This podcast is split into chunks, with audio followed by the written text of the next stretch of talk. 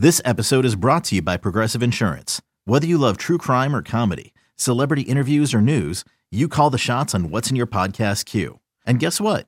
Now you can call them on your auto insurance too with the Name Your Price tool from Progressive. It works just the way it sounds. You tell Progressive how much you want to pay for car insurance, and they'll show you coverage options that fit your budget. Get your quote today at progressive.com to join the over 28 million drivers who trust Progressive. Progressive Casualty Insurance Company and Affiliates. Price and coverage match limited by state law. Time once again for another edition of T Watts and TR here on the Bama Online Podcast. It is a Wednesday, December the 14th, 2022. Travis Reier, senior analyst for BOL, alongside site publisher Tim Watts. And Tim, we got a little bit of everything to get through on this hump day edition of T Watts and TR. We've got the aftermath from the huge commitment from Keon Keeley, the five star edge, which we uh, certainly at BamaOnline.com covered extensively early in the week. We had a breaking pod here on the Bama Online podcast. We'll get into some Bama football. You got practices cranking up later in the week in advance of the Sugar Bowl. Uh, big basketball win once again for Nate Oats' team on Tuesday night at Coleman Coliseum. But I guess we'll start with Keon Keeley because uh, Alabama now with 25 commitments, and I guess uh, some more dominoes to consider, and maybe some timelines that are certainly coming into play too. Yeah, you know, Keon, such a we touched on this in the breaking pod. Just a, you know, you can't really, you know, the thing about recruiting, it's irritating, and it's but it's human nature. It's almost like Christmas presents, where you know, you open a present as a kid, you, you oh, this is cool. You flip it to the side, open the next one. You're really wondering what's in all those packages. I think it's kind of like recruiting is Keon got some love the first day, but you know, as quickly, quickly the discussion just moved on from Keon. And I'm telling you, this isn't a guy you really want to forget about. This is like Caleb Downs. He's at that level. I mean, this is a guy who's as dominant as anybody in the country at his position. He's the rare guy that's this big, 6'6", 240 plus who I think could play Jack. I mean, obviously, it's going to a lot's going to depend on his body, his growth, and everything. But he does have the explosion. He does have the flexibility. He does have all those little things, and he's still, when you watch him, he's still going to learn more when he gets to college and be an even better player. But athletically, he's got all that stuff, and you know, you talk about players in this class. I mean, he's going to be regardless of who they finish with, regardless of who they sign. It doesn't matter who all they sign. Keon is going to be as good as just about anybody in this class and in the country his position. And I'll say the same thing about Caleb Downs. And there's other guys. James Smith's that way. I know 24 7 put a ranking out. He's a fourth defensive tackle, which to me is, you know, I, I don't, you know, I don't have a lot like Forrest Gump. That's all I got to say about that. But James oh. is in the country when it comes to being a defensive tackle. Might be one of the best. He's one of the best I've ever seen, in fact. Well, that sounds good enough for me. Uh, best ever, one of the best ever. I think that uh, supersedes any ranking out there right now. Certainly a highly coveted player in the front seven. As we talked about Alabama with an emphasis, it looks like more and more on the defensive side of the ball. And uh, Keeley, a big, big part of that, no doubt, as you said, between uh, Keeley and Justice Haynes and uh, Caleb Downs that are already committed to this class. Uh, great, great stuff on the defensive side of the ball. So, you know, it was one of those weekends too, right? Had a big recruiting weekend, and one of them in which you kind of wished or really wished that Houston game would have been in Tuscaloosa this time around. Uh, what a hell of a performance over the weekend for Nate Oats' team over then number one Houston, uh, and then to answer with a win on Tuesday night over Memphis. Another another impressive, mature showing. I thought maybe not the the margin of victory that some people were anticipating, but look, that was a Memphis team with seven or eight fifth years players and a really really good point guard in Kendrick Davis. Yeah, I mean, I don't that point. I mean, the game. Here's the thing. I mean, you can gripe. That's the thing. When you when you when you get to this level, you're going to have people that are nitpicking and all that. They really were never in a position to lose the game. Okay, that's the one thing I told several friends that were sort of like the closeout stuff. They were never in a position to lose the basketball game. They're, I mean, they might have trailed a little bit uh, early in the game, a couple baskets, but they were always around tied or with the lead, couple baskets. And again, this I looked at this roster. It's amazing. It is not. They played nine guys nine seniors, many of them fifth, past fourth year seniors. One of them I went to high school with. He was two grades below me. I mean, this was a very mature and old Memphis team.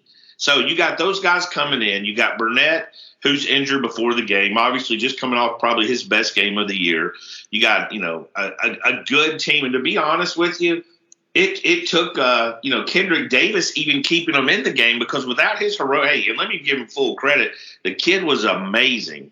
The guy was amazing. He was a great basketball player. He personally answered every Alabama run. It seemed like.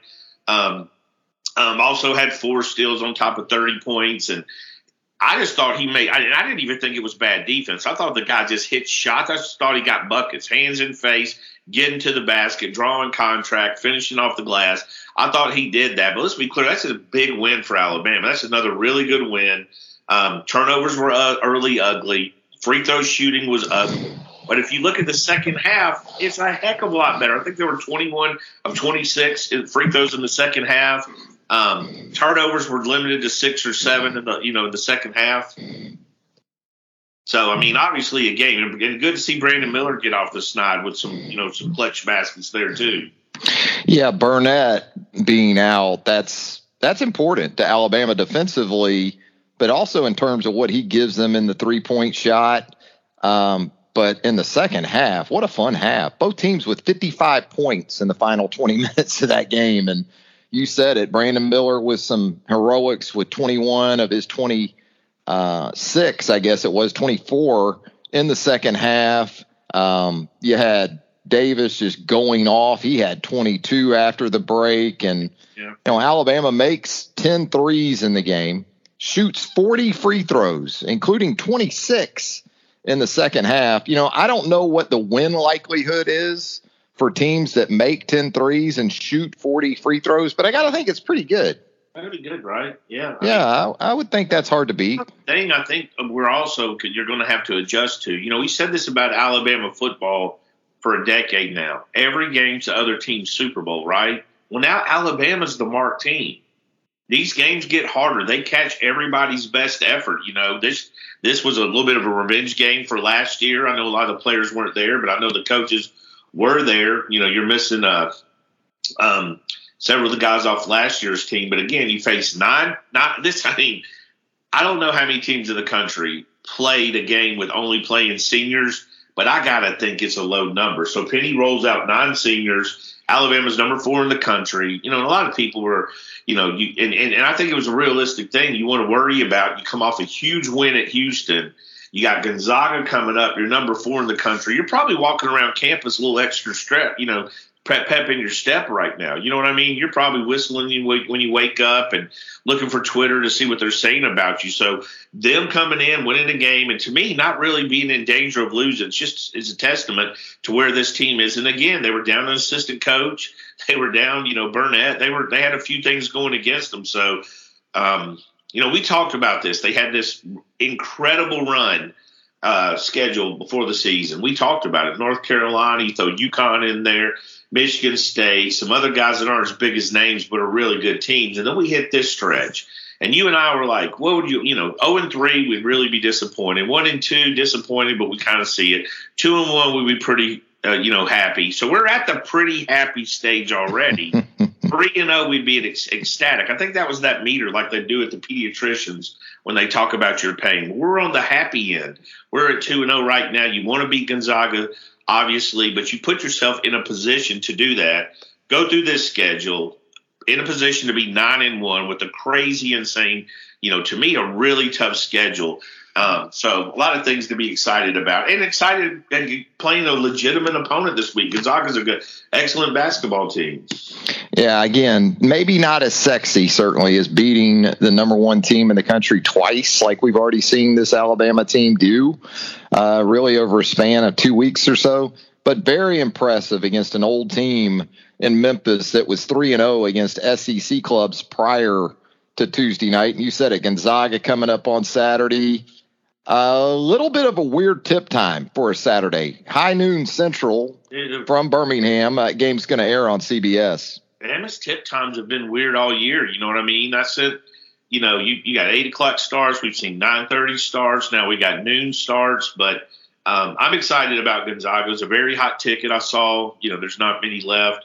Um, Gonzaga's got three losses, all to ranked teams. I mean, they've lost to Texas, they've lost to Purdue, and they've lost to Baylor. You know, Texas number 11 in the country. Um, they took more than one loss though on that one. They Baylor they lost, and um, Purdue they've lost. But you know, two of those were pretty big deficits. Purdue and Texas, but they were battling in that game, kind of pulled behind in that Purdue game, um, and lost a close one to Baylor. So definitely a formidable opponent.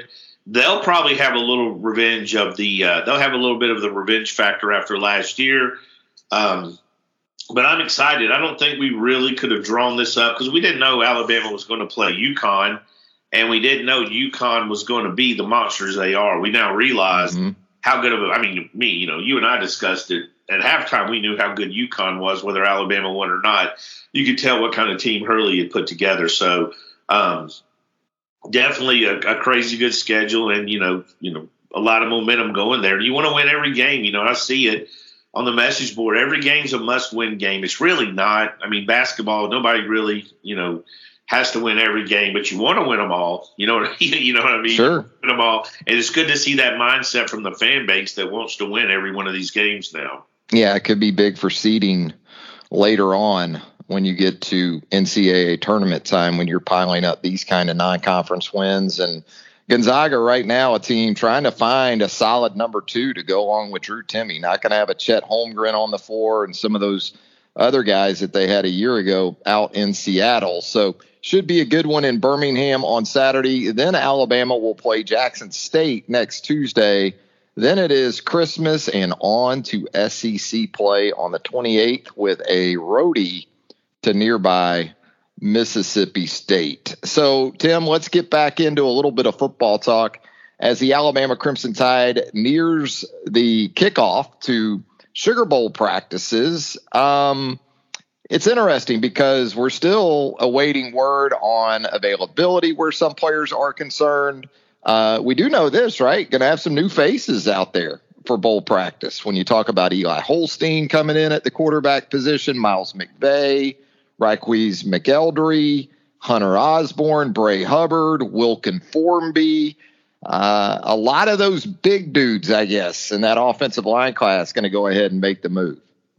Yeah, and you know that's got to be a pretty exciting time for those guys too. You know, they to me it's a good. You know, to me it would be the reward for skipping prom and skipping the second half of your senior year, and you know that you know that's pretty easy. You know, easy pickings that second half of your senior year. So they're sacrificing that. Then to get to go up against, uh, you know, whoever, you know, pick pick your poison. But those guys get to go up and go against some of the the best, you know, biggest names. They probably followed them growing up. They probably met them on their official visits, their unofficial visits.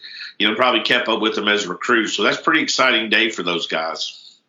No doubt. And you talk about the additions for Alabama, but there's certainly been continued transfer portal news where the Alabama roster is concerned. And I'm guessing maybe wide receiver, offensive line, going to be some areas where you'll have your eyes on the most where some of those departures are concerned. Certainly, Javion Cohen leaving as a starting offensive guard. You've also got some offensive tackle depth that you're considering here uh, moving forward with some of these departures, uh, wide receiver depth. And we haven't talked since Aaron Anderson decided to make the move via the transfer portal. Did that strike you as a little bit of a surprise given that we're not a full year into his time at Alabama?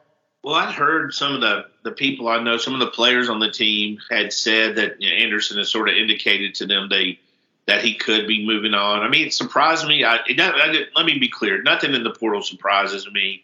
You never know what's going on with somebody. You know, I know I know JoJo Earle, for instance I was told had some homesickness and had since the day he got on campus.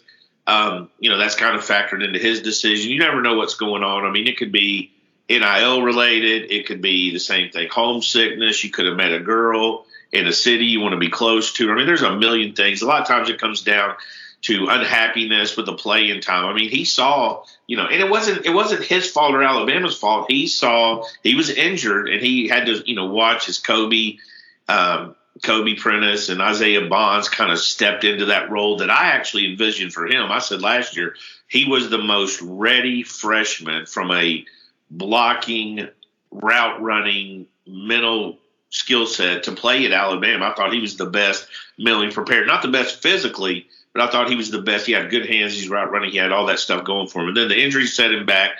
You know, talented player.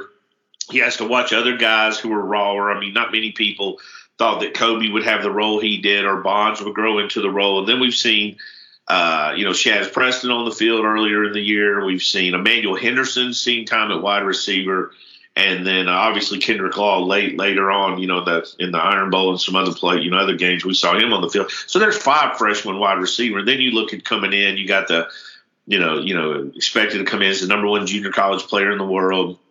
In the world, it's dramatic, but number one junior college player, player in the nation. You've got, you know, other guys coming in. Jalen Hale, who's a smooth operating wide receiver, is very polished, who can come into play. So it could be that. But the one thing I've seen, I've had a few people ask me, I don't think it has anything to do with the quarterback position. Um, I don't even know how you leap to that conclusion that anybody's leaving because of the uh, quarterback situation. I mean, Ty Simpson's a highly recruited guy. Jalen Milrow has shown promise in practice. Alabama has two highly ranked guys coming in. We know there's some talent that's going to be on that uh, on that field. Obviously, it's a step down because you're literally Alabama. I don't even know if this has ever happened, but Alabama, I mean, USC, I'd have to dig in. But Alabama, when Bryce goes to the NFL and stars, which is most likely scenario, that is four straight starting quarterbacks who will be starters in the NFL from a, the same college. Almost, yeah. I, don't. I mean, USC might have did it back in the day because they certainly had a run there with those guys. But I mean, that's four in a row. So certainly, it's going to be hard to you know equal the Heisman winner. But there's some talent in that quarterback room. It's just unproven at this stage. Yeah, and not everybody can go play with Caleb Williams next season, right? Or go to USC. So it does seem like wide receiver. Maybe there is some uh, data that that refutes this, but it just seems like the wide receiver position is where you see so many of these guys making moves, and there's only so many slots even at that position, and there's only so many truly slam dunk elite quarterbacks returning for next year. I mean, you can talk about Quinn Ewers at Texas, but as great as he was in a quarter and some change against Alabama, if you watched him throughout the season after he came back from the injury, he certainly had his ups and downs. Maybe Arch Manning goes in there and, and takes over that job. But there's no certainties, I guess, is the point when you look at the quarterback position. And Alabama has continued to recruit at a very high level. And so when we talk about the transfer portal and some of the players Alabama might have an interest in, um, we have seen Alabama look at the tight end position, uh, go as far as to bring an official visitor in uh, from that perspective with CJ Dippre uh, from Maryland last weekend. Uh, I see now where I guess uh, he's been told that he will not play in the bowl game for Maryland, so that could push things up with him. But of the quarterbacks out there, since we're talking quarterbacks, have, have any of the guys that you've seen go into the portal to this point struck you as, yeah, I could see Alabama kicking the tires with this one? I think there's a few. I mean, obviously, I have no, I have not heard a single word about a transfer at this stage, and it doesn't surprise me. I mean, signing day's a week away. I, you know, we've said all along the signing class is the priority finishing off this signing class before they look at the portal. I think the NC State guy, this is just me, my personal opinion, speculating without doing any kind of deep dive. I think the NC State quarterback's a pretty talented guy, um, but I haven't heard any connection. The only portal guy I've connected Bama to at this stage um, has been De- Dippre, which you mentioned. Um, that that ended very poorly. You know, also apparently his stuff was moved out of his locker. He was expected to play in the bowl game goes in the locker room and the locker was empty. So I think that ended uh, um, that ended poorly. But he came for an official to Alabama. He's a guy I like if you watch him. Um, you know, before he, uh, um, I think he's a guy that could come in and help. And you know, we mentioned that quarterback, that tight end room. I just it wasn't great last year. Obviously, Robbie Ouzts was coming back from a injury. Niblack was a true freshman with a lot of promise. Cameron Cameron Latu showed us good things at time. Never really, you know, never really was a terrific block. Sometimes just a lazy blocker. Um, I mean, blocking so much effort. You know, it's like you say with rebounding. Rebounding is a lot of effort. So is blocking. Um, and sometimes he just whiffed on that. You wouldn't expect that from upperclassmen, but you're seeing them dig a little bit deeper, trying to help out. They got Lockwood coming in from Tennessee. Probably guy's to be his football's going to be a little better down the road than it is now, but he's a legitimate target. Um, and then of course you bring in the transfer portal. They're talking to Luke Hasz, the tight end from Arkansas, come into Arkansas. So they're still kicking the tires on some guys. I think they realize it's important to improve that room. And I still have, I know you do too. I still have high hopes for, you know, Amari. I think he's yeah. a good job. I mean, he looks the part, the little flashes we saw. Um, maybe a little bit better receiver than the small things at the end of the day, but a heck of an athlete. Yeah, and so the, those will be areas certainly of particular interest as Alabama moves through. And it's crazy to say, isn't it? I mean, we're one week away from early national signing day, and so much of this class looks like it's going to be put to bed really one week from today, or certainly in the immediate time after that, between next Wednesday and next Friday. Yeah, I mean, this is a you know this is a messy time of year. I mean, I, I do I feel I said this before with you. I feel bad for really everybody involved. I feel bad for the college coaches having to deal with this. I feel bad for the recruits trying to deal with this. I feel bad for every single person in the portal. Um, I mean, this is just a rough time to be trying to figure all this out. And then, you know, you're going to get through signing day and you're going to have coaching changes. So we're about to go, we're going to see a lot of kids going through a lot of stuff that maybe they didn't expect to. And, you know, and again, you got a thousand people in the portal, I think it was, and you don't have a thousand spots open. So something's got to give. Um, and all this leads us up to Christmas. I mean, it is literally leading us up to knocking on Christmas door. I mean, it's going to the 23rd. Christmas Eve's Eve is the before it yeah before it goes uh, no more signing basically. So um, really odd. How many? Wait, you know, wait, you know, way to think it through, NCAA. Yeah, how many NIL packages are really out there? Because that's been a topic, certainly. Um, it's I honestly how much of it's real, Tim? I mean, what is, is Alabama finding itself in the midst of it, even where recruits are concerned, or um, what's real, what isn't with this NIL? Here's what I do know: there are massive deals out there, thousand percent confirmed, huge deals, seven figs plus. There's huge deals out there for some people. Um, that's not the norm, though. That's kind of that's that's really the few and far between when you're dealing with high school guys. Um, the money's also divided basically over the amount of time you'll be in college. So it's a three year, four year, five year contract, whatever it is. And, and I'm not an expert on this by any means, but I think every school is involved in the NIL simply because you've got to know your financials. If I go to Alabama, Alabama would have to explain to me what I'm getting NIL wise, whether it's twenty thousand dollars a year, fifty thousand dollars a year, you know, whatever it may be. There could be signing bonuses involved for some of these schools, and I think that's what you're getting into. Where I think the bigger schools are trying to shy away from that. Now, Georgia, Alabama, Ohio State, Michigan, you don't really hear their name in those big deals as much. I mean, I did see Georgia was linked to a big deal with. Uh, with the uh, Wilson kid, the rushing in from South Florida. There was some, you know, some talk there from Ohio State that they went in big. And I think in some cases maybe you have to to get a guy, but I think for the most part you're really just coming down to X amount of dollars per year, discussing it, discussing it what you're getting because I think Texas A&M really set the tone for what what can happen if you just you know if you really go hard and heavy after all these guys. I think you could, you know, my biggest thing is the turmoil that it creates. Again, I mean, me, you, Charlie, and uh, you know Hank South, we work together, and if we're given a check and I get a hundred thousand and y'all all get five thousand, and we're all the same cut, I mean, we're like that. You know, we're like the cast of Friends. We're all going to want the same exact cut. So that's where right. you, that's where you create this turmoil with these guys, and then you look at the fact that what about that third year junior, that fourth year junior, that red shirt junior who never touched NIL so the NIL is really supposed to be looking out for him. All those guys get a taste on the way Alabama's doing. If you're on scholarship, you're getting the NIL. So I think they're discussing it, but I don't think there's major bidding wars for a lot of guys. I mean, we've seen, you know, we've seen some. Obviously, we've seen some tussle back and forth. I think Miami's been very loose with the NIL. I know Florida's definitely thrown their hat in the mix for the NIL.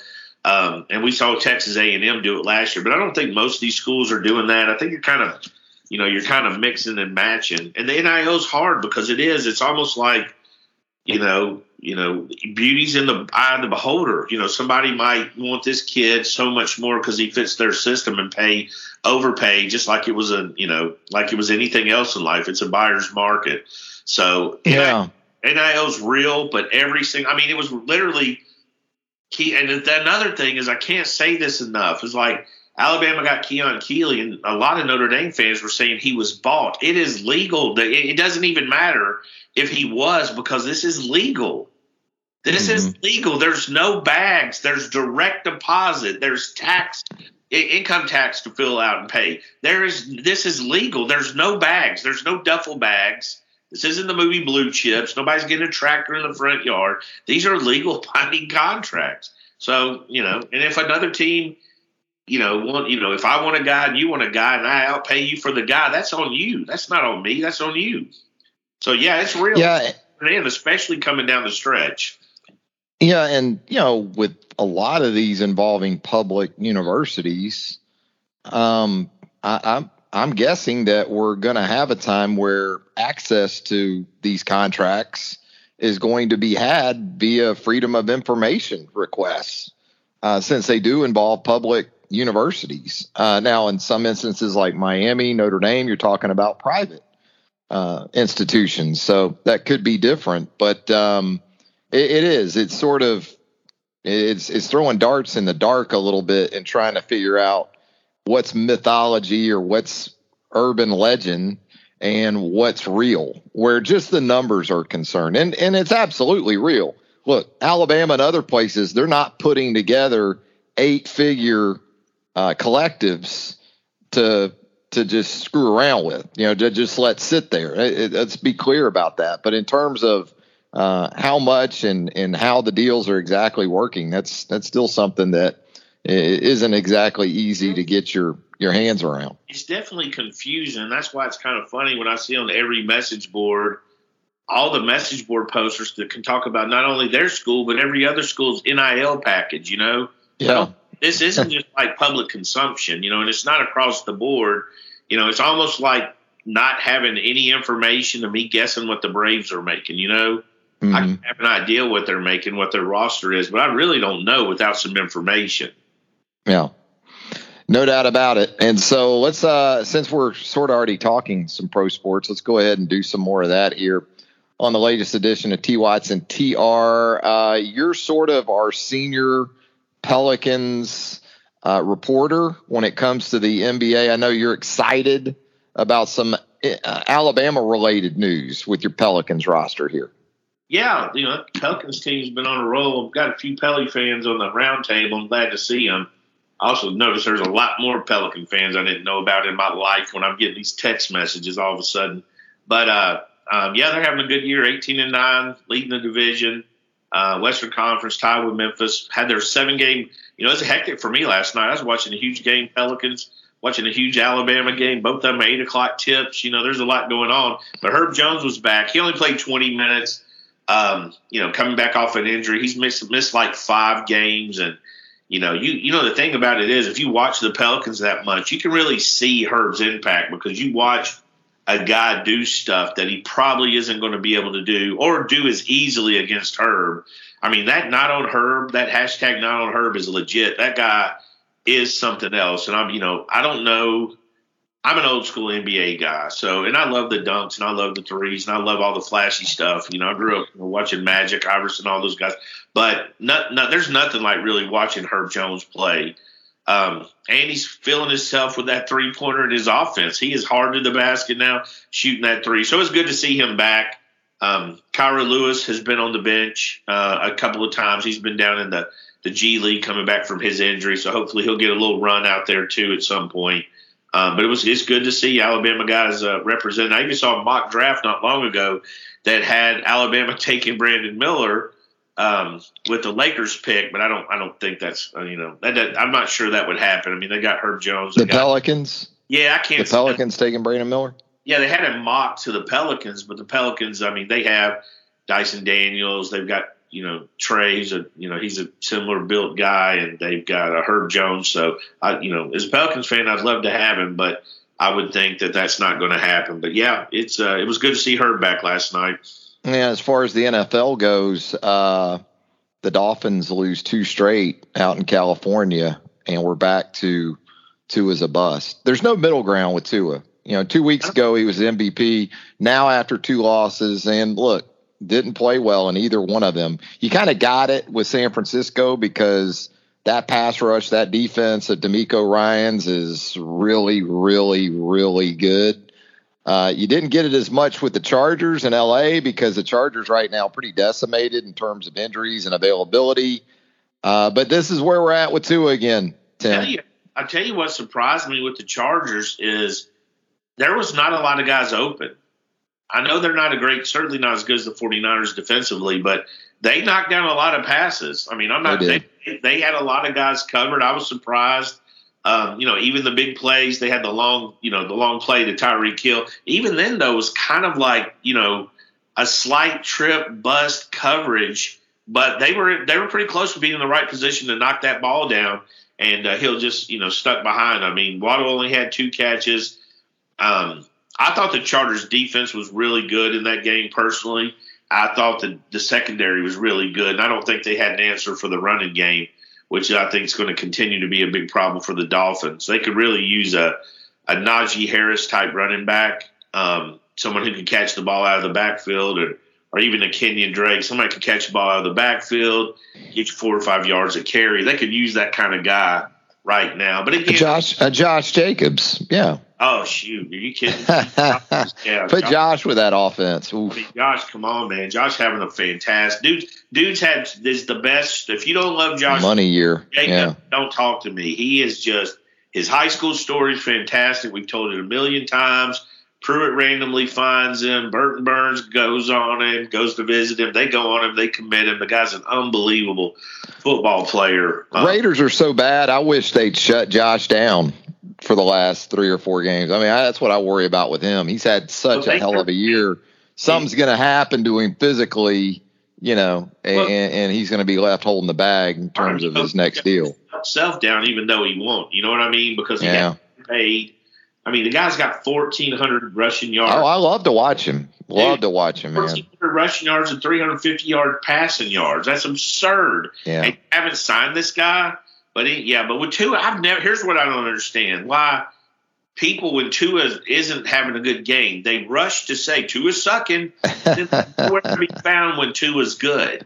I mean, what kind of? How are you in Alabama? We've talked about it, man. He's just a one of a kind lightning rod for Alabama attention and minute by minute hot takes. How I mean, Alabama fan and you don't like Tua? That's the dumbest thing ever. I mean, literally, that's a, the guy played injured. The guy rushed back from injuries. He's a yeah. nice guy. How do you not like Tua? If you're running to celebrate his shortcomings, man, you need to. I don't know. We need yeah. somebody. To I saw where uh, I saw where Talia's coming back for another year. That's good news for locks. Yeah, oh, man, yeah, it is. Yeah, it is. Especially losing his tight end. yeah, yeah. The uh, the uh, um, but yeah, I mean this. I mean it's the NFL. I mean nobody comes in and dominates. It wasn't long ago that.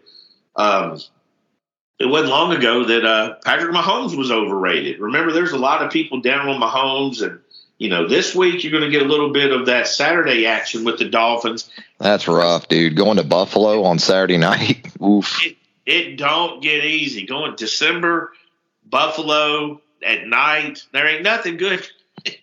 ain't nothing good coming out of that game. Although Buffalo is beatable, they they they definitely have struggled, but they're they're really really tough. You know, you go from a you go from two weeks in California to Saturday night in Buffalo. How about that? This season has been so insane. I mean, when you look down the you look at the schedules of the NFL.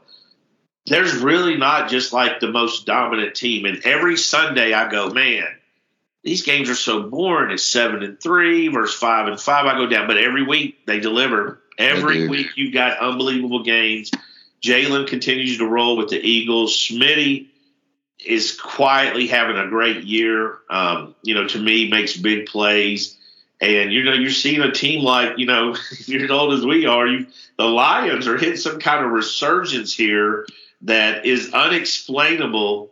Um, Jared Goff, man, got it. Somebody needs to start giving it up for that dude. Well, I know Bryce Young was really being uh, mocked to the to the uh, to the. How about Jamo with the touchdown? Oh, absolutely, that was amazing. I mean, if you're First not catch in the NFL went about the way you would have expected it. No, absolutely, yeah, absolutely. No, no, no, not what you expect. But so happy to see that guy back, back that soon. Um, you know, but they've won. They've won five out of six games. Their only loss was at Buffalo, 28-25. They got the listen to this though. They've got the Jets, Carolina, Chicago Bears, and they're at Green Bay. Lord knows where Aaron Rodgers will be by then. They have a chance, and they won't. I mean, it's hard to win four in a row, but and that would be six in a row. But they got a chance to finish with 500 or above season. And you're right, Jared Goff is is you know Jared Goff's like, don't draft a quarterback. I'm good. So I'm a sucker for Dan Campbell, man. He's got me, and I'm not usually one that falls for rah rah you know, motivational speaker, Chris Farley down by the river in a van type approach. But hey, this guy's got me. He's got me. Dan Campbell does. No, he's uh, you know, he is he's a guy that you wonder if you see him in small doses, he's kind of comes off as fake. You know what I mean? Like that's what I'm saying. I, I usually don't fall for that. If you watch the Hard Knocks, dude, that's what got me. No, no, no. He lives it. He lives it. You got He seems yeah genuine about it. He yeah he is he is what he is. That you know dude. So you got to like him. And so uh, nice win for Mac on Monday night oh, over yeah. the Cardinals. Uh, the Pat Patriots definitely needed it. Uh, wild, wasn't it? Seeing that it was Colt McCoy who came in for an injured quarterback in Kyler Murray yeah, uh, after that Rose Bowl uh, against Alabama all those years ago. Yeah, he's had to come in a few times, you know, and that's yeah, that was a tough one for Kyler Murray, man. I think I think Colt has did, did I think he was better when he was preparing to be the starter. Of course, you sling him in there as a you know the last minute as a replacement, but Patriots pass rush will get after your ass too. Yeah, and Kyle was already playing on that. You know, that's a, that that love affair in the Cardinals. That's what's kind of funny for me, is I see on the roundtable a lot of people talking up Cliff, uh, you know, Kingsbury, yeah. but a lot of people don't think he's a very good coach out in Arizona, out west. They say he's on. I mean, I, I was following. No one has failed upward more than Cliff Kingsbury that I can uh, imagine. Yeah, I, I would. Have maybe Lane years ago. Remember when he was kind of doing that, but.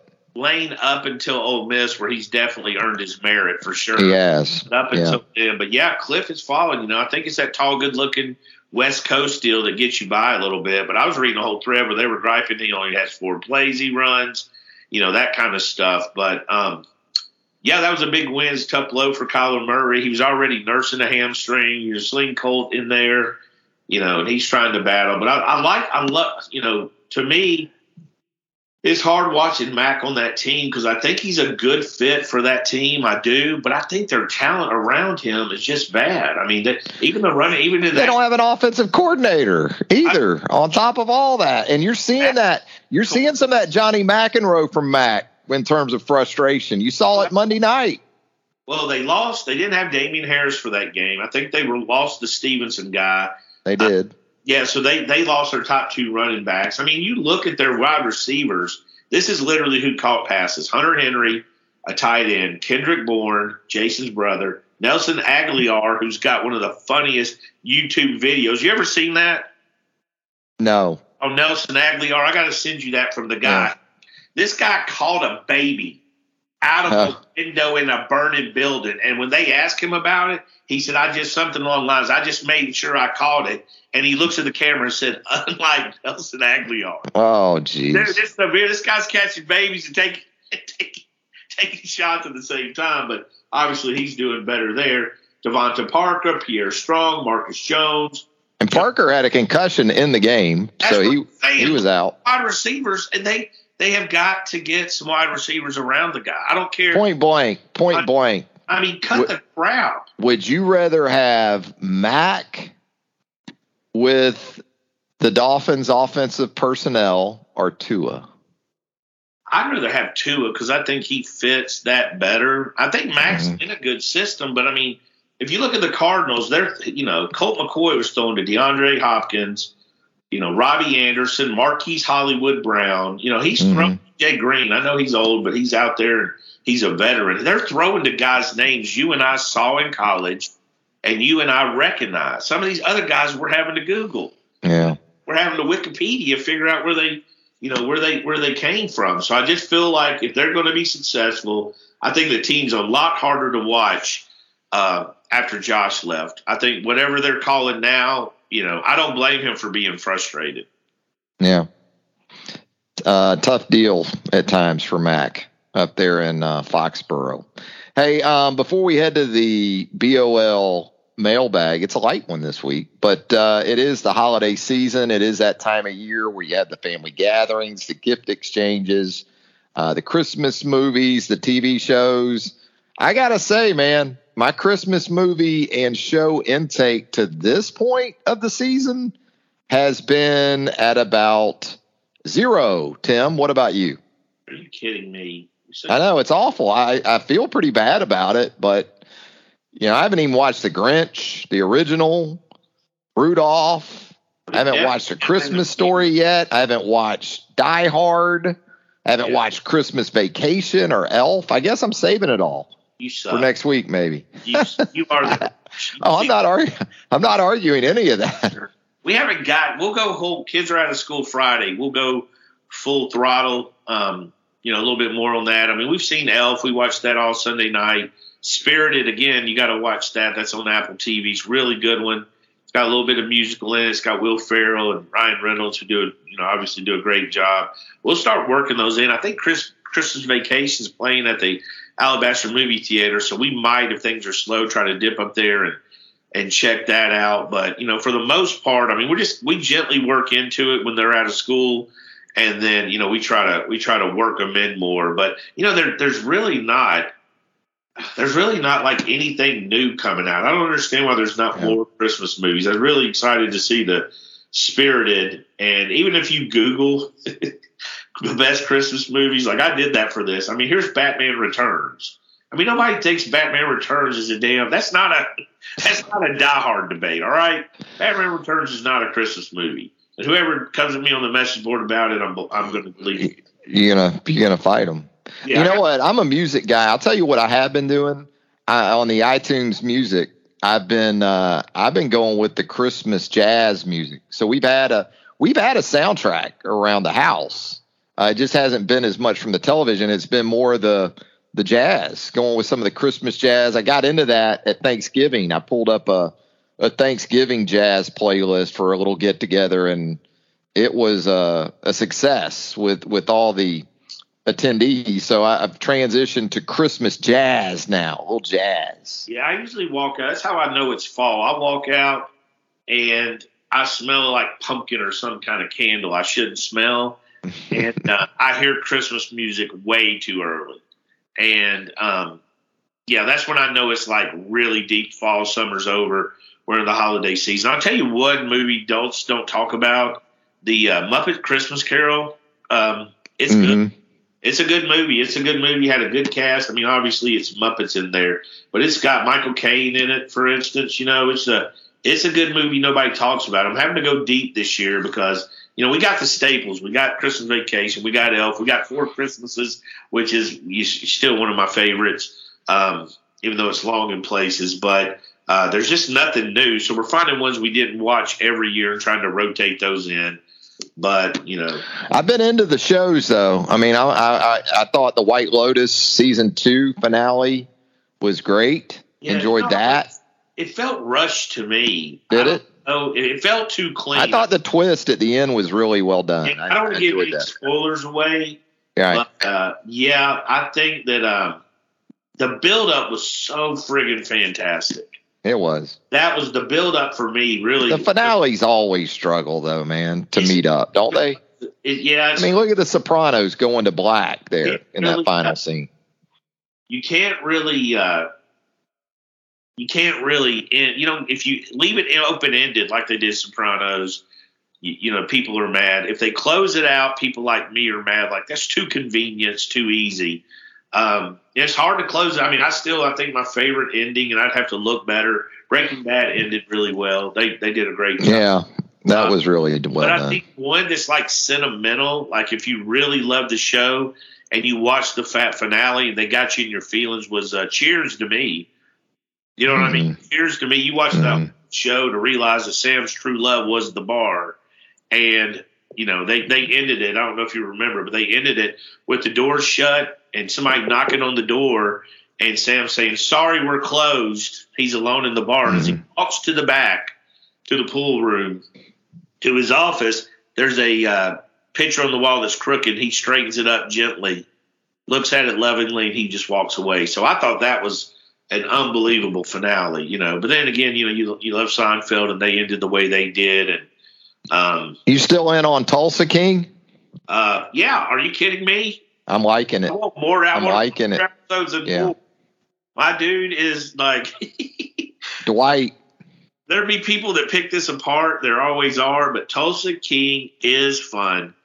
It all is, I need it to be. That's all I need it to be. That's what I'm saying. People are so overrated. Like when I Rambo's not supposed to be realistic anything any more than friggin' Toy Story is. None of that's realistic. It's entertainment. Movies should be entertainment. And if they entertain me, like I told you, my favorite, one of mine, I, I'll watch. If you rolled it right, if you sent me a link, I'd watch it on my phone. Is Lake Placid. It's one of the craziest silly movies ever about a huge crocodile. It's got a crazy cool cast.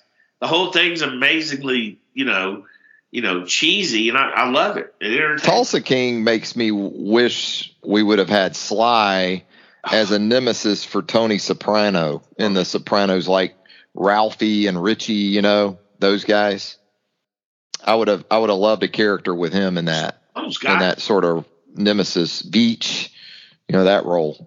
I think the deal with Stallone Live. really, you know, the thing about Stallone is when he passes, that's when we're going to start realizing how great of an actor he was. And I know people laugh and, and a writer. Yeah. I mean, dude, this is not. I mean, everybody thinks he. They think the same thing we think. They think off the top of my head, I think Rocky. You know, I, and I get it's unrealistic, but I love it. I get Rambo, unrealistic. I love it, but I mean, this guy's got movies. Um, you know, this guy's got movie. He's got writing chops. I mean, his Creed shows where he's not the star anymore. Michael B. Jordan. Those are amazing shows. I mean, I don't know how you know how in the world you don't you know you don't love a, sh- a show like that. And, um, I mean, he's shown he can act. He's more than just a big muscle head. Um, you know, to me, like I said, you know, right now people would make fun of you for saying it, make fun of me for saying it. Some of my friends will text me and all that kind of stuff. And he's been in some daggone some of the worst movies in history. But at the same time, this guy's been around. He's 75 years old and he's still relevant.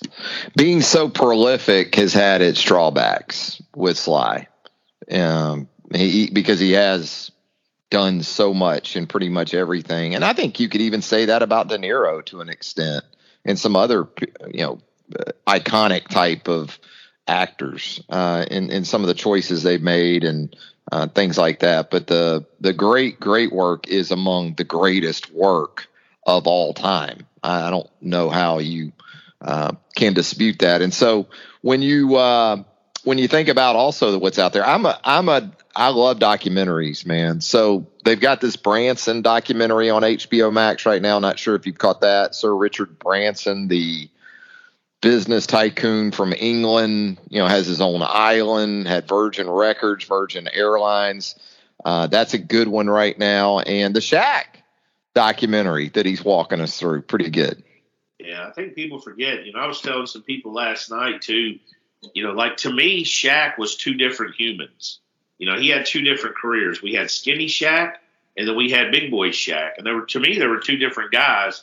But Skinny Shaq, and I was talking about this just last night because of uh, Penny Hardaway. They forget Penny was on his way.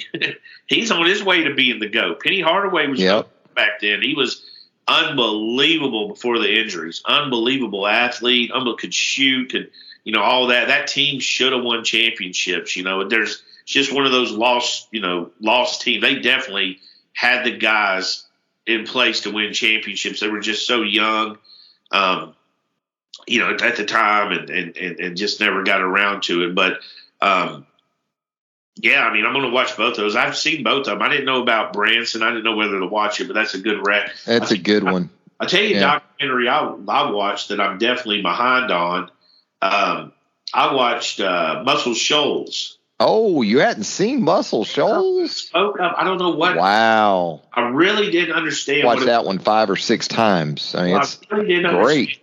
Oh man, it's amazing. I didn't understand really what it was about. The only reason I did was I was speaking in Sheffield, um, Alabama, two weeks last week, and I, I mentioned it was Muscle Shoals, and when I was pulling it up, uh, the on the way on the, the route to go, the directions, they uh, I saw Muscle Shoals, and some reason I ended up googling Muscle Shoals.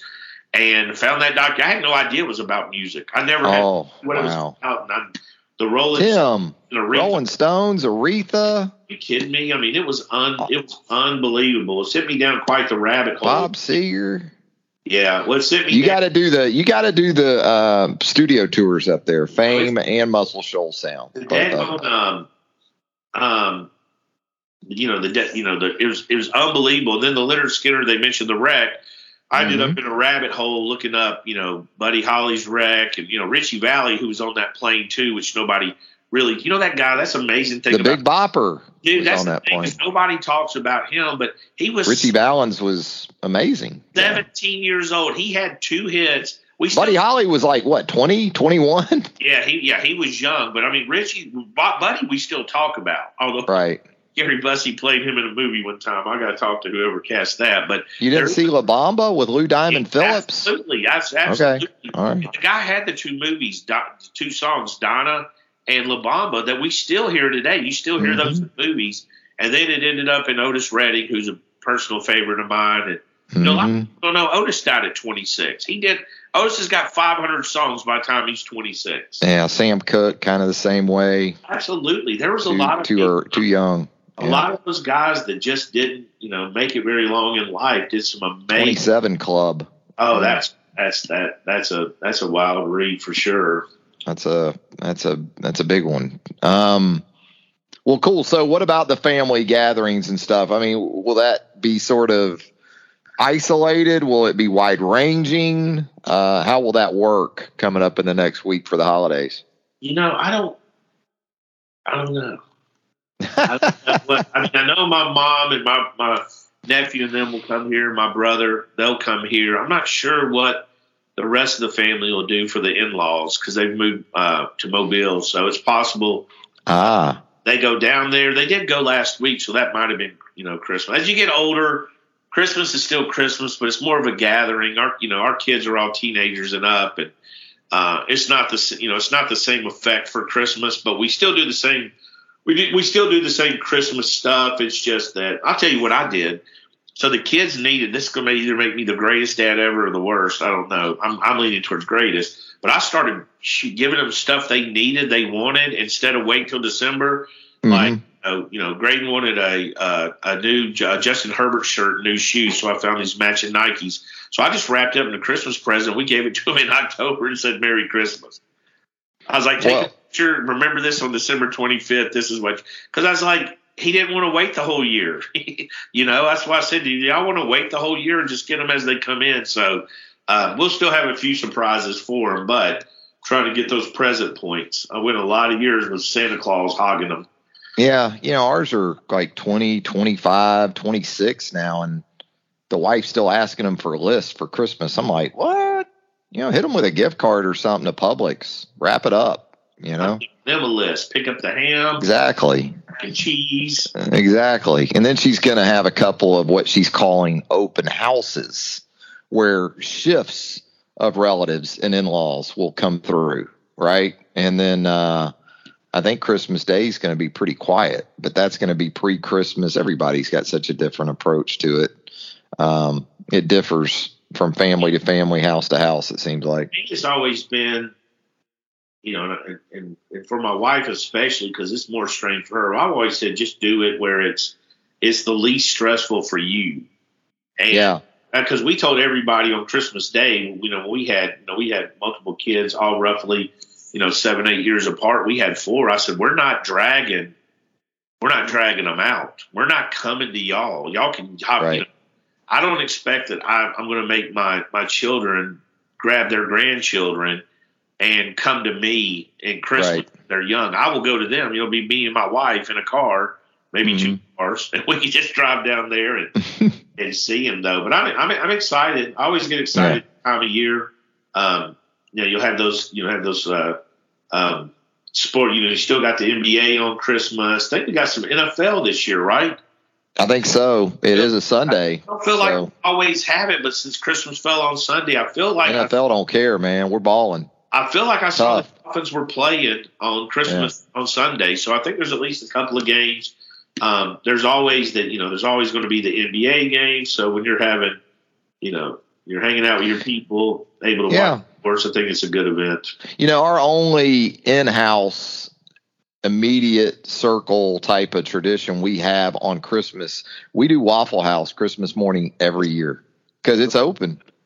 And uh, we've been doing that for a while. So that'll probably be well, we'll go to the uh, we'll go to Pops and Nana's house in the afternoon, later afternoon, but we'll we'll definitely keep the uh, the Waffle House thing going. Hey, let's head to the mailbag there at the roundtable at bamaonline.com.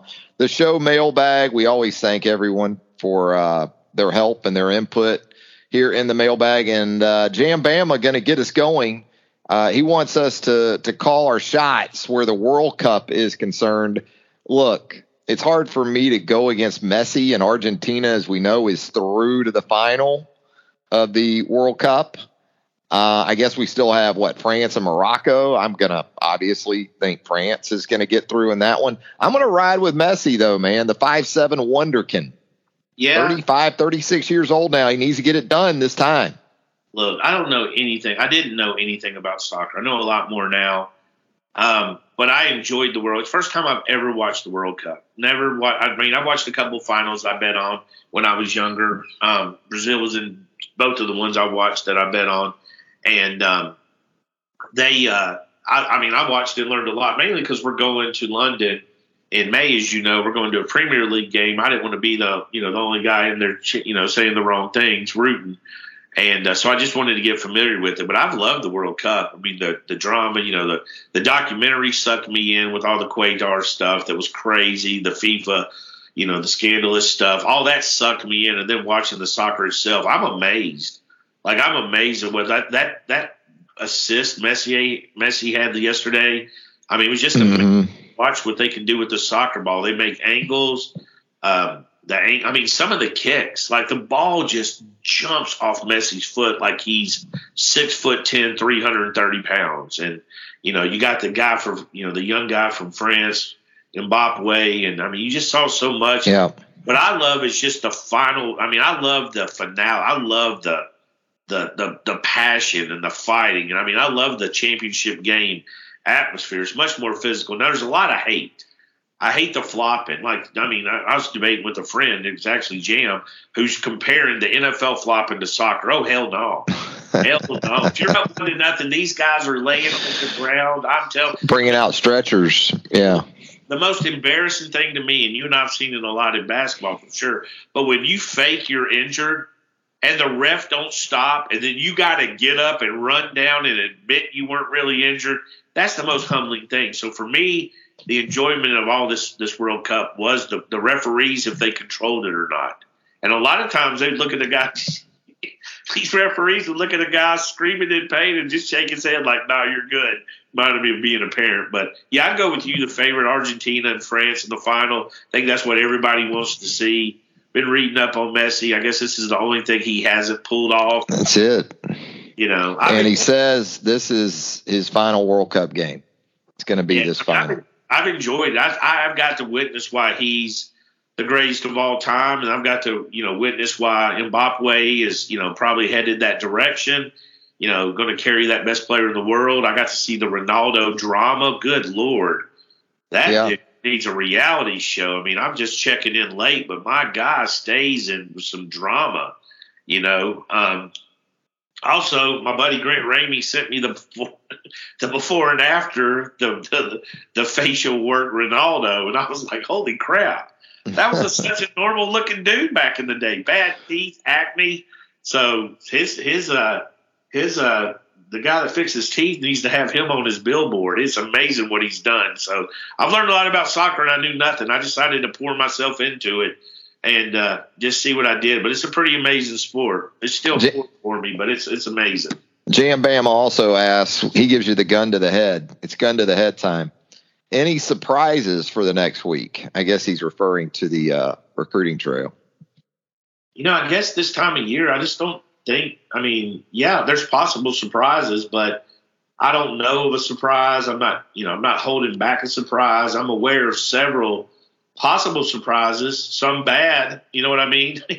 you know, I said this every year. Be careful you want a surprise because some all surprises aren't good. You know, it's a surprise. Only good ones. Only good ones, Tim. I'm saying it's a surprise in Australia when you open the commode to use the bathroom. There's a snake in there.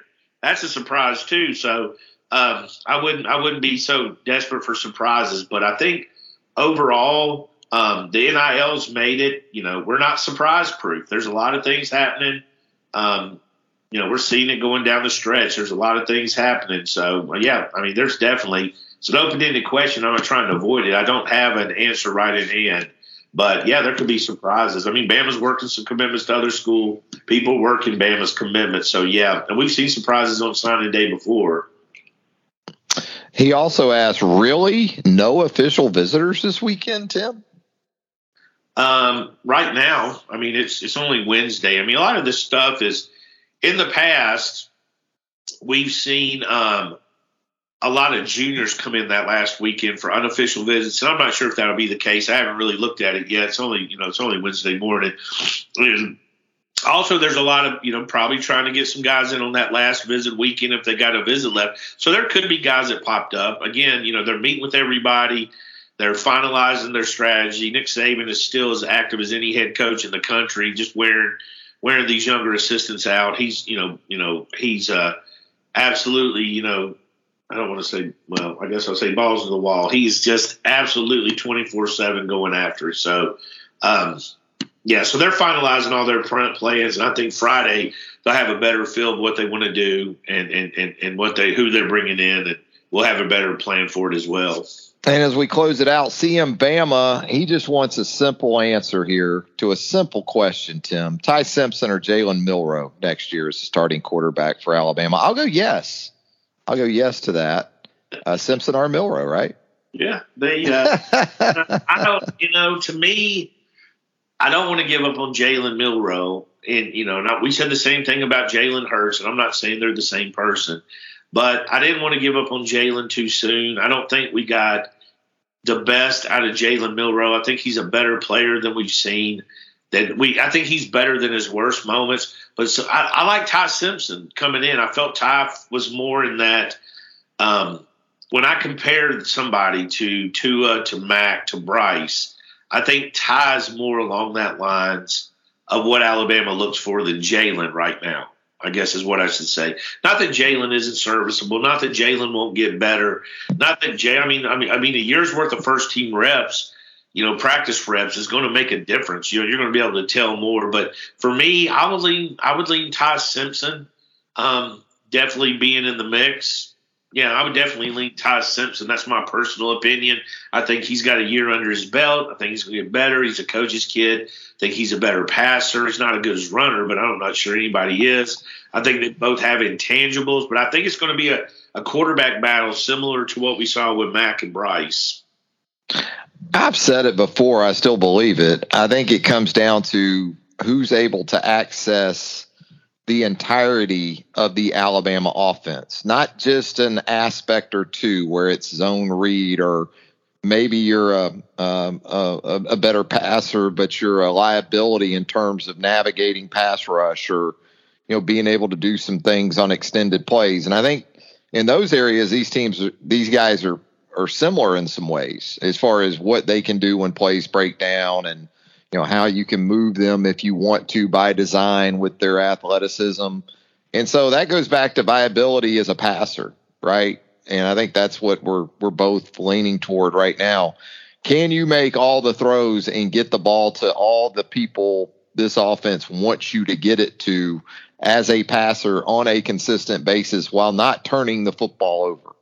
You know, i just don't see alabama reverting back to the 2016 approach when it essentially did what it needed to do that that season with Jalen as a true freshman and uh, were really run heavy in 16 and 17, but uh, I think that's it's going to be the guy that can access uh, the entirety of the offense the best. And yeah, so that, that's what it'll come down to.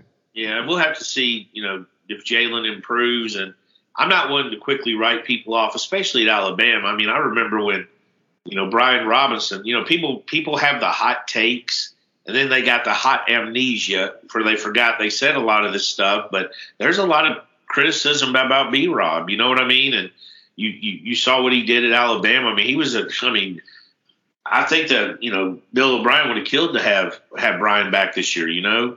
Would have loved to have that power back back. They there. needed Absolutely. that's what they didn't have, right? They didn't have the thumper. Beautiful fit with with Gibbs, absolutely. So um, and it took him four or five years to really catch his, you know, catch his, you know. I, I know he was written off several times, but um, so I'm not as quick to write people off because at Alabama, you can be a good player behind and just not playing. You're behind people. You can have quick leaps, pretty good, you know, in developing quarterbacks, especially. So, you know, I'm not going to write Jalen off, but I, I, I always Ty, Ty's always been the guy I felt the most comfortable with. But I love Jalen's athleticism, and I love what I think yeah. be able to do. He's just going to have to take those steps to do it.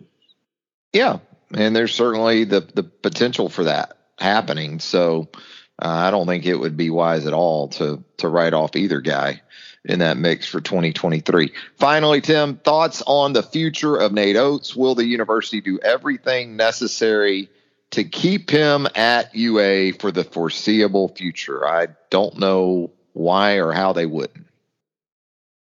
I would hope so. I mean, I've never seen, you know, we, we saw pretty good basketball. We saw the you know, the Mark Gottfried era, you know, you know, which their first Elite Eight was there. You saw Kennedy Winston running point.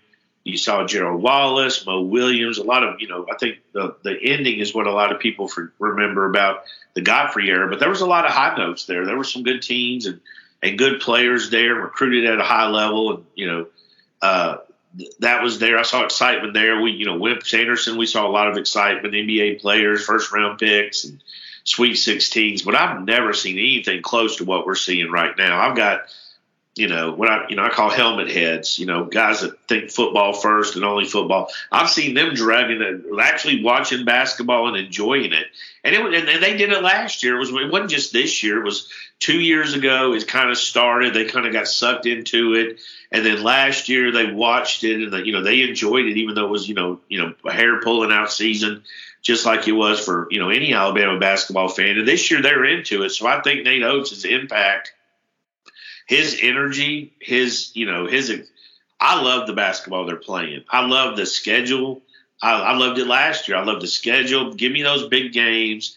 Again, I would rather be five and five, having played ten tough opponents, than be eleven and zero oh playing cream puffs. I don't care what they say. We've seen that bite Alabama in the butt in the past, but five good wins are mm-hmm. better than 11 bad wins. I don't care what anybody says. It makes your team better and it, it, you know, you get experience and you're, you know, you get ready for the SEC. You get ready, you get road games in, you get neutral site games in for the tournament.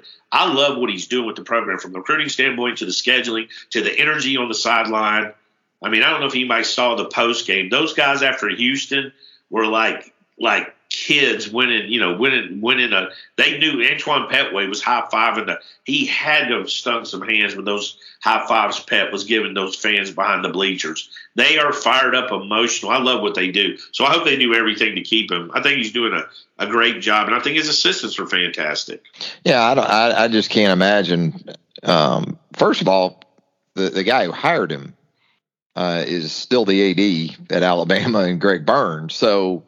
Um, you know, it's not just a successful coach that you have right now, it's your guy in Nate Oats. And I think, regardless of what happens at the athletic director position in the future, um, you're going to want Nate Oats. And there's some things that Alabama is trying to accomplish from a arena perspective that even in these difficult times economically, they're going to be able to accomplish a lot easier with Nate Oats having success and this program being successful than it's going to have otherwise. So uh, there's a lot of reasons to, to think Alabama is absolutely going to do everything it can to keep Nate Oats happy. um, and uh, you know keep him in place for as long as possible at the University of Alabama. Tim, as we get out of here, I feel like we need to to to touch on the untimely passing of Mike Leach, head football coach at Mississippi State here in the last few days, and uh, send along our condolences and just uh, talk about the the impact this guy made on college athletics, uh, college football, especially in terms of an in- innovator on the offensive side of the ball. But man, seems like we just can't hang on to these true characters in the in the game. You know, um, uh, college football is still great, uh, is always going to be great, but more and more and fewer and fewer do we have the characters, uh, especially at the coaching level, uh, that have that have always been synonymous with uh, you know almost the folkiness in some ways of college football, and with it becoming more and more professionalized, it seems like by the day and week and month. Uh, just really, really unfortunate news involving Mike Leach, and certainly again, thoughts and prayers to his family, uh, loved ones, and the Mississippi State community. Yeah, I mean it's you know I'm you know I, I didn't want to make it about me, and I, I mean I know Mike Leach impacted a lot of lives, and I was it was awesome to see all the stories. I mean it really was. The people were tweeting stories. The guy was as original as you can get. I mean you know his bullshit. What happened to him at Texas Tech? I hope all of them feel like crap right now. Um, that that whole situation, but I became I always liked him at Texas Tech because he is different. I've always liked the the coaches who are different. I love Steve Spurrier. I love John Brady.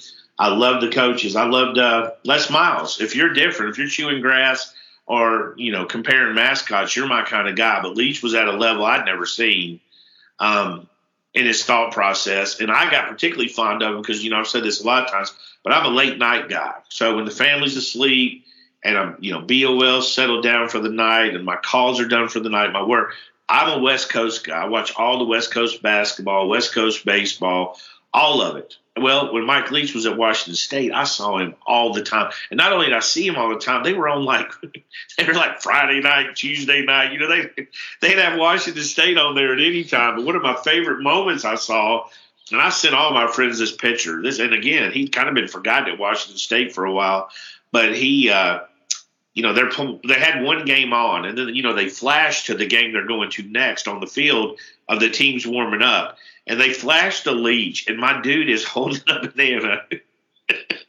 and he's shaking the referee's hands with a mouthful of banana. He's Man. getting potassium before the game and it was just like i was like this dude here is i mean he's eating a banana just as relaxed as he gets. You know i saw a story yesterday where the guy said he text Leach something. And you, we've all got friends like this, right? We've all got friends that if you text them, what did you have for dinner? They call and want to tell you about it for an hour. Well, that's the story with this guy. He said Leach did that.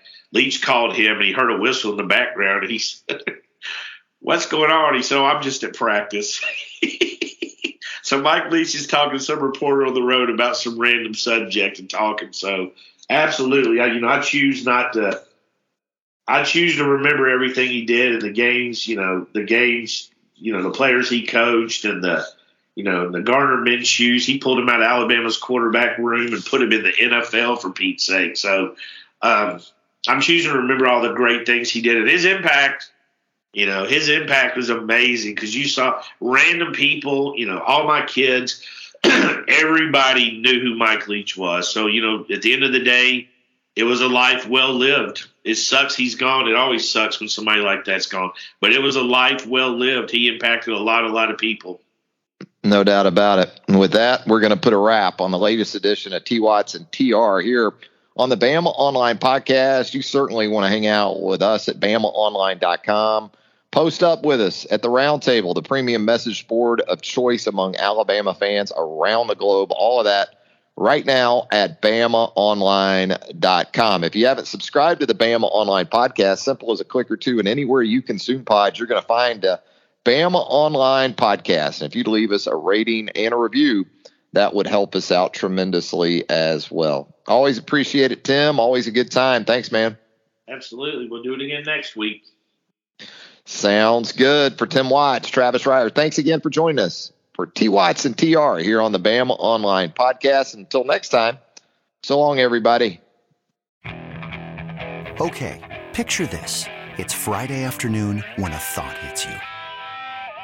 I can waste another weekend doing the same old whatever, or I can conquer it. I can hop into my all new Hyundai Santa Fe and hit the road. Any road. The steeper, the better. Because my all new Santa Fe is available with HTRAC, all wheel drive, so I can hit the trail without a worry in the world. Heck, with three rows and best in class rear cargo space, I can pack the whole family in with all our gear. We've got available dual wireless charging for our phones, so we'll never lose touch with civilization, and we won't lose touch with the primordial power of Mother Earth. So, which is it? Waste the weekend or do something a little more epic?